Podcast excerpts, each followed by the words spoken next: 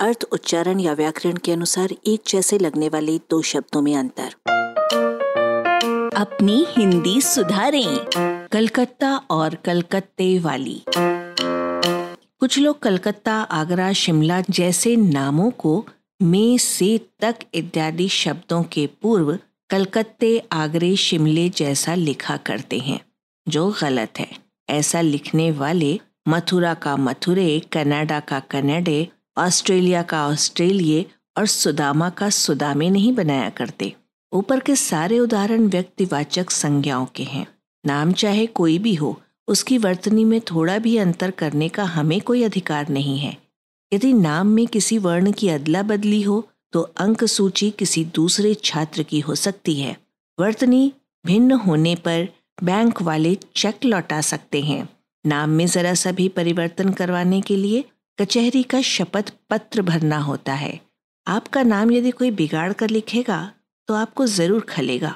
शब्द के अंतिम आ को ए कर देने की यह गलती इस सादृश्य से होती है कि हिंदी में लड़का, ताला, इशारा जैसे अव्यक्तिवाचक संज्ञा शब्दों को लड़के में ताले से इशारे तक इत्यादि में एकारांत सही माना जाता है। यदि मुन्ना जातिवाचक संज्ञा है तो को, से आदि के पहले वह मुन्ने हो जाएगा। जैसे उसके मुन्ने को दे दो इस वाक्य में। लेकिन यदि मुन्ना व्यक्तिवाचक संज्ञा है, किसी का नाम है जैसे मुन्ना लाल में तो वो मुन्ना ही रहेगा।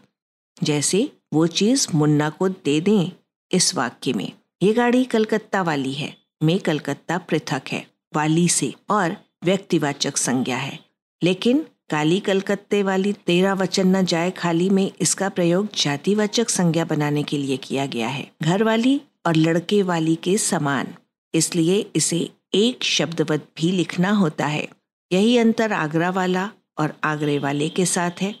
मेरा आगरा वाला मकान अभी खाली है में आगरा यूँ ही रहेगा, जबकि आगरे वाला मिठाई बेचता है में उसमें विकार आएगा, क्योंकि अकेला आगरा एक नाम है व्यक्तिवाचक संज्ञा है, जबकि शब्दवत आगरे वाला लाखों आगरा वालों में से एक है। कलकत्ता को व्याकरण की बात है। कलकत्ता वाली भी वाक्य विचार की बात है, पर कलकत्ते वाली शब्द रचना की, शब्द कोश की बात है। आलेख, भाषाविद डॉक्टर रमेश चंद्र मेहरोत्रा, वाचक स्वर संज्ञा टंडन। अरबा की प्रस्तुति।